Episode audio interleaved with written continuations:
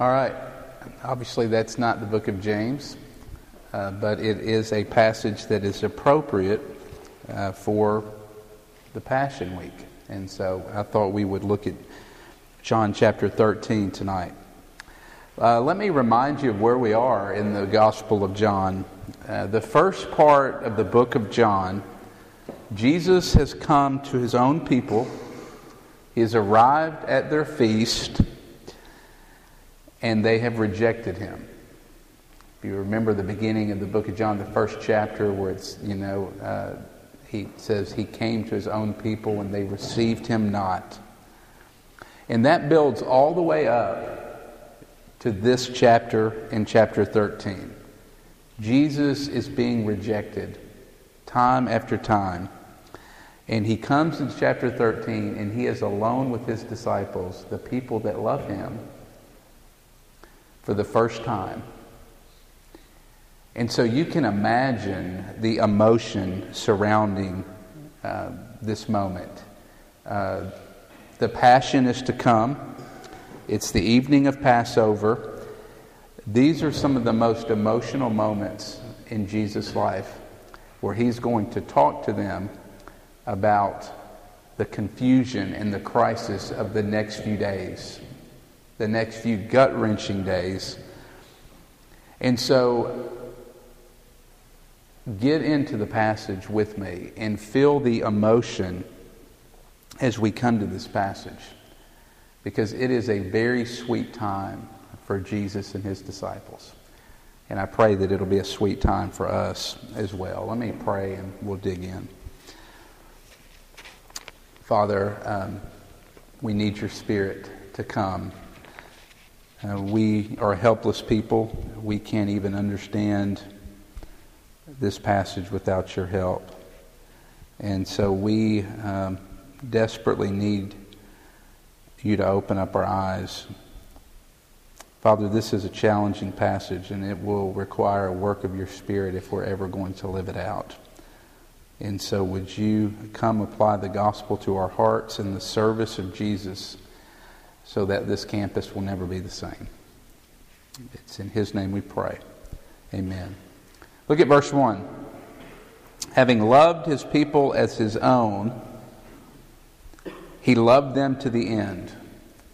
Jesus showed the full extent of His love by doing what? By serving the disciples. The question that we're looking at tonight is how do we become foot washers? Meaning, how do we become a people that stoop low to serve the world around us? Well, this passage shows us three ways. One, if you have an outline, you'll see it on the back. We find our identity in Christ. Look at verses 1 through 5. As I've said, it's the evening of Passover, and the Passion is to come, and Jesus has gathered with his disciples in this upper room. And when they walk in for dinner, there is no peasant there to greet them. That was typical. There would be a peasant there to greet them when they arrived to wash their feet. But there was no one in sight on this particular night. You see, foot washing was an absolute necessity in Christ's day. You've heard me say that they wore chacos before chacos were cool and cost a fortune. That's really what they wore uh, open toed sandals, and there was no modern day sewage. And so they were mucking around all day in manure and urine and garbage and all kinds of filth and nastiness. And when they would recline for dinner, they would lay on one arm and put their feet out beside them, and so their feet were sticking in one another's faces and around the food. No one wants stinky feet in their face, nor do they want stinky, nasty feet around the food.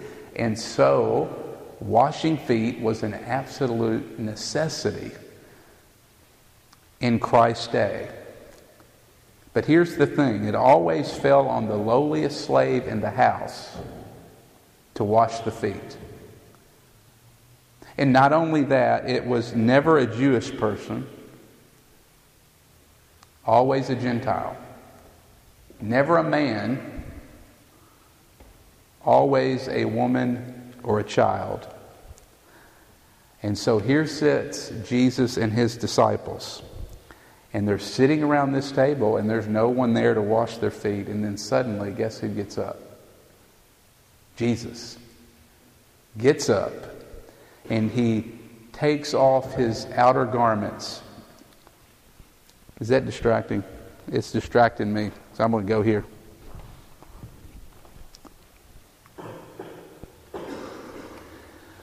All right. Can you turn this on? Not a fan of this mic anyway, so bear with me.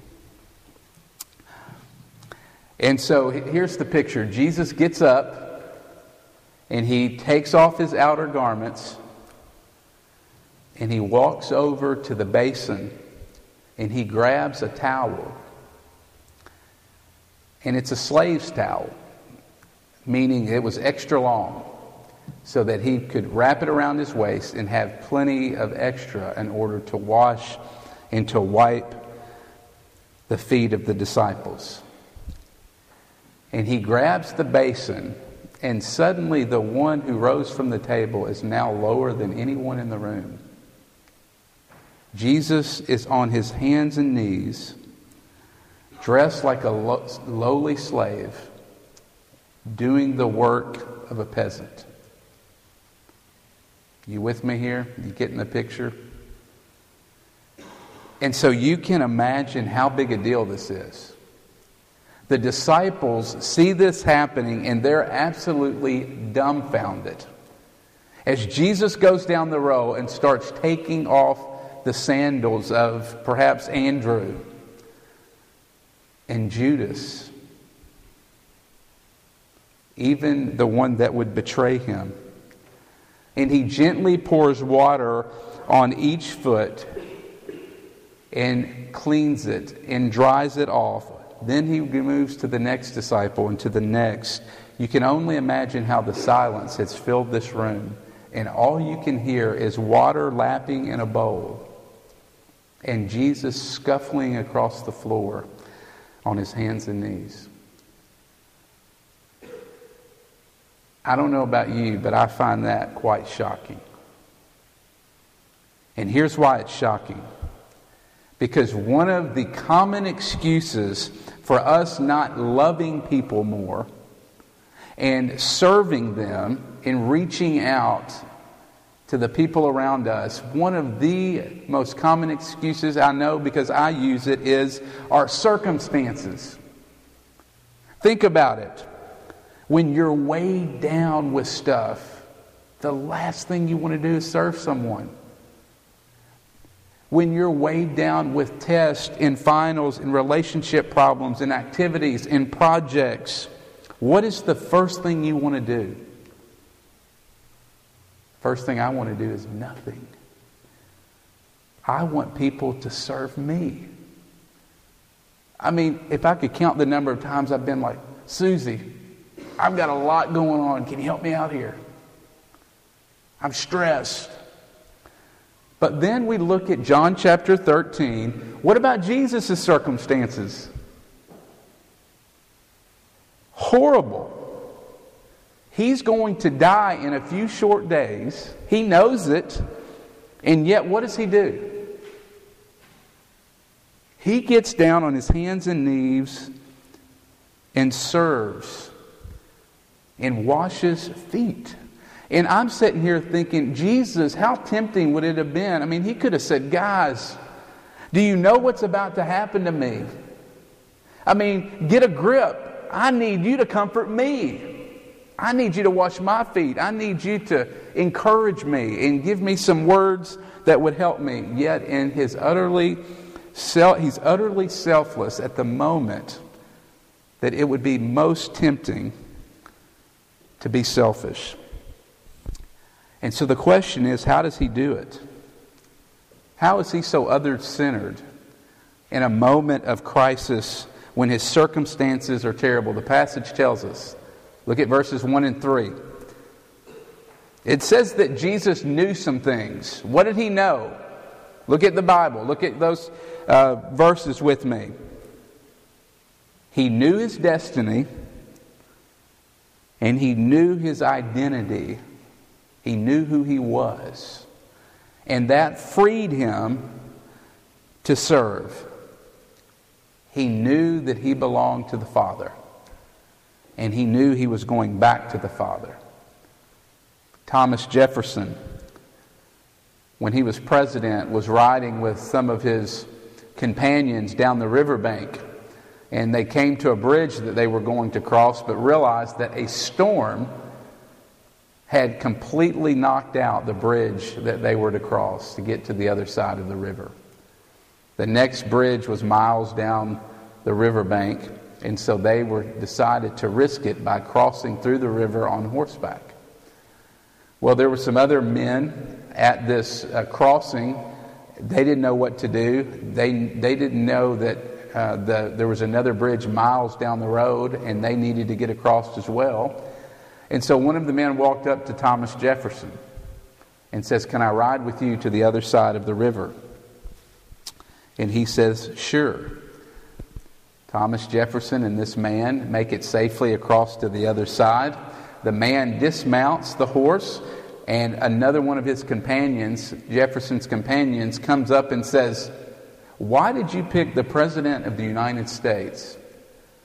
Why did you pick his horse and ask him for a ride across the river? The man is utterly shocked. That's the President? He had no idea it was Thomas Jefferson. He said, Well, why did you pick him? And the man looks at him and, and the man looks at him and says, Well, I looked at all the men and their faces and as I looked at them, I noticed that some of the men had faces that said no, but others had faces that said yes. Thomas Jefferson had a face that said yes. You see, Jesus could serve in the most horrible of circumstances and be other centered because he knew his Father had a face that said yes. And I want to suggest that that's what's going to free us to serve those around us is when we understand that in the gospel, because of what Jesus has done for us, God looks at you, if you are a Christian, always with a face that says yes. You see, when we get that, that frees us from being consumed with ourselves in being a bundle of selfishness and self concern to move towards other people and serve them and wash their feet. So, how do we become foot washers? Well, first we find our identity in Jesus, and then we receive his service. Look at verses 6 through 11. He comes to Peter Pretty interesting exchange here. And as Peter sees Jesus scooting towards him, Peter puts out his hand and says, No way. You will never wash my feet. Perhaps Peter was thinking to himself, if my master does this for me, it violates everything that I've bargained for. It, it violates everything I, I ever wanted him to be. Peter's thinking, I wanted Jesus to rule and reign and set up shop, and I wanted to be on the throne right next to him. I never wanted this embarrassment for him or for me. Here is my king washing my feet. Perhaps that's what he was thinking. Or perhaps Peter knew that if Jesus did this for him, then that meant what? That he had to go and do that for other people as well. And so Jesus looks at him, says, Peter, you don't really get what I'm doing, but you will. And then look what Peter says, still not satisfied. Draws back. You can see him curling back his legs, like, no way. Jesus, you'll never wash my feet. And then Jesus says, If I don't wash you, you will have no part of me. Why does Jesus say that? Because it was never about the foot washing. You see, the foot washing pointed us to the cross, to the foot of the cross. Look at verse 7. That's why he says later. Later it will click, Peter. It's not making sense now, but it will. You see, here they saw their master lying aside his garments and stooping low to serve them. And what's interesting is that word to lay aside there we see that same word in chapter 10 when John says the Good Shepherd will lay aside his life for the sheep. You see, here we see Jesus in a loincloth, stooping low to wash feet. But in a few days, Jesus would still be in a loincloth, but this time he would be hanging from a cross stooping even lower than he is in this passage and dying for your sins. Here we see Jesus presenting with a bowl of water. In a few days, we'll see Jesus presenting with a bowl of his own blood.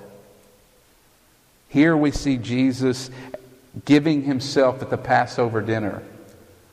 In a few days, Jesus will offer himself as the Passover lamb. And I want to suggest that it is this very selfless service that unites you to Jesus. Because the reality is, the real cleansing comes not from the foot washing, but it comes from to, to uh, what the foot washing pointed to, and that is the foot of the cross. It's a key point you can't miss, okay? You got, can't miss this.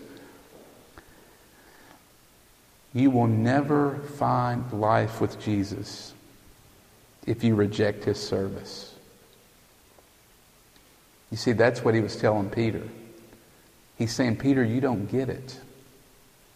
Unless I cleanse you, then you have no part of me. Here's what Jesus is saying.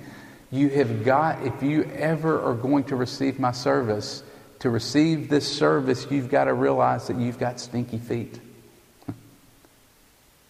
You've got to realize that you're needy, that you need this cleansing more than anything in the world. And so to receive what Jesus offers, that's what he was saying to Peter. You got to realize how desperately you need it because you're needy and dirty and you need to be served by Jesus. You need to be cleansed by him because when you see Jesus at your feet serving you, it points you and shows you your own need. It shows you your sin and what had to be done, and that pushes you out to the world.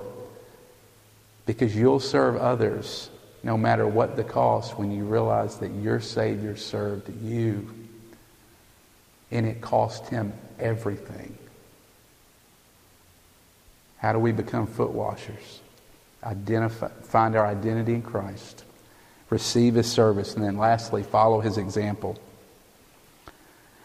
So get in. Here's, here's the deal. The disciples are totally shocked, okay? They're seeing this exchange with Jesus and Peter, and then Jesus goes and rises, puts back on his outer garments, puts back the basin and the towel, and he goes and he sits down at the table, and the disciples are surely thinking, what in the world just happened? What does all of this mean? And then Jesus, in his sweet wisdom, Look at the passage.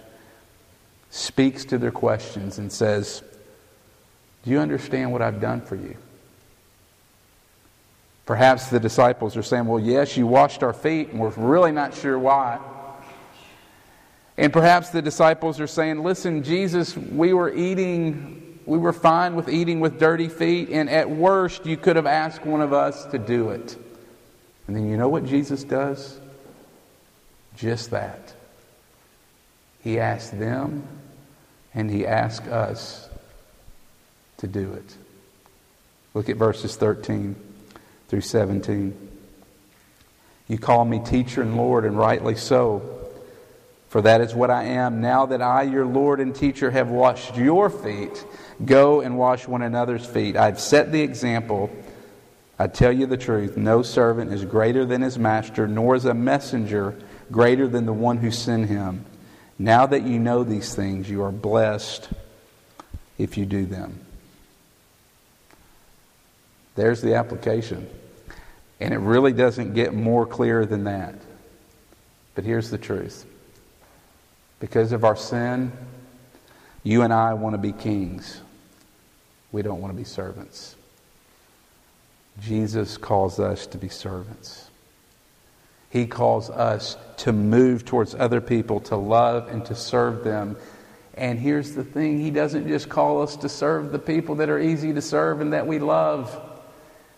Look at this passage. He calls us, if you think about it, to get down on our hands and knees and to serve even our enemies.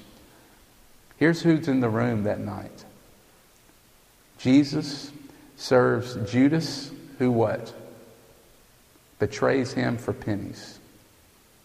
Peter, who would say he never even knew him, not once, not twice, three times. And then the other ten, they're no better.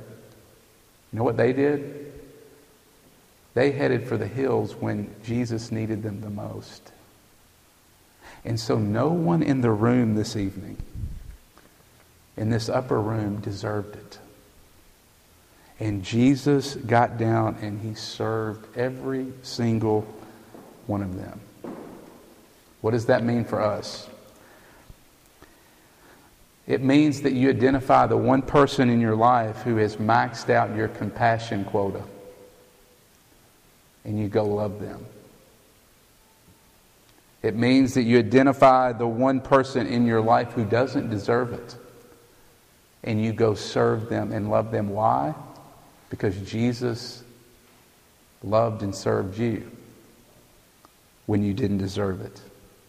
It means that you identify the one person in your life that you view as beneath you and you go lower and you serve them and you love them.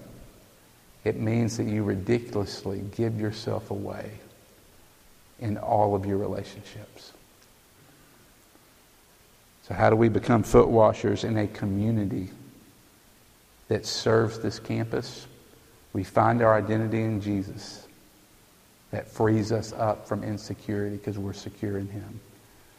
Then we receive His service, and we receive His service by saying, We're dirty. We got stinky feet. Jesus, please cleanse us. And then we follow His example and we move out into the world. Oh, how we would find Jesus at our feet serving us. But oh, how the world would find us at their feet serving them. Let's pray.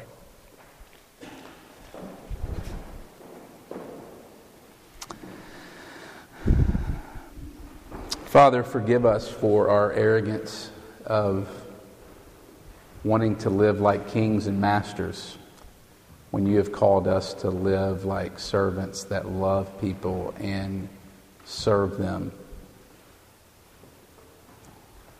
Father, the only way we're going to do that is to see how much you have served us. It won't be by trying harder and uh, trying to do better and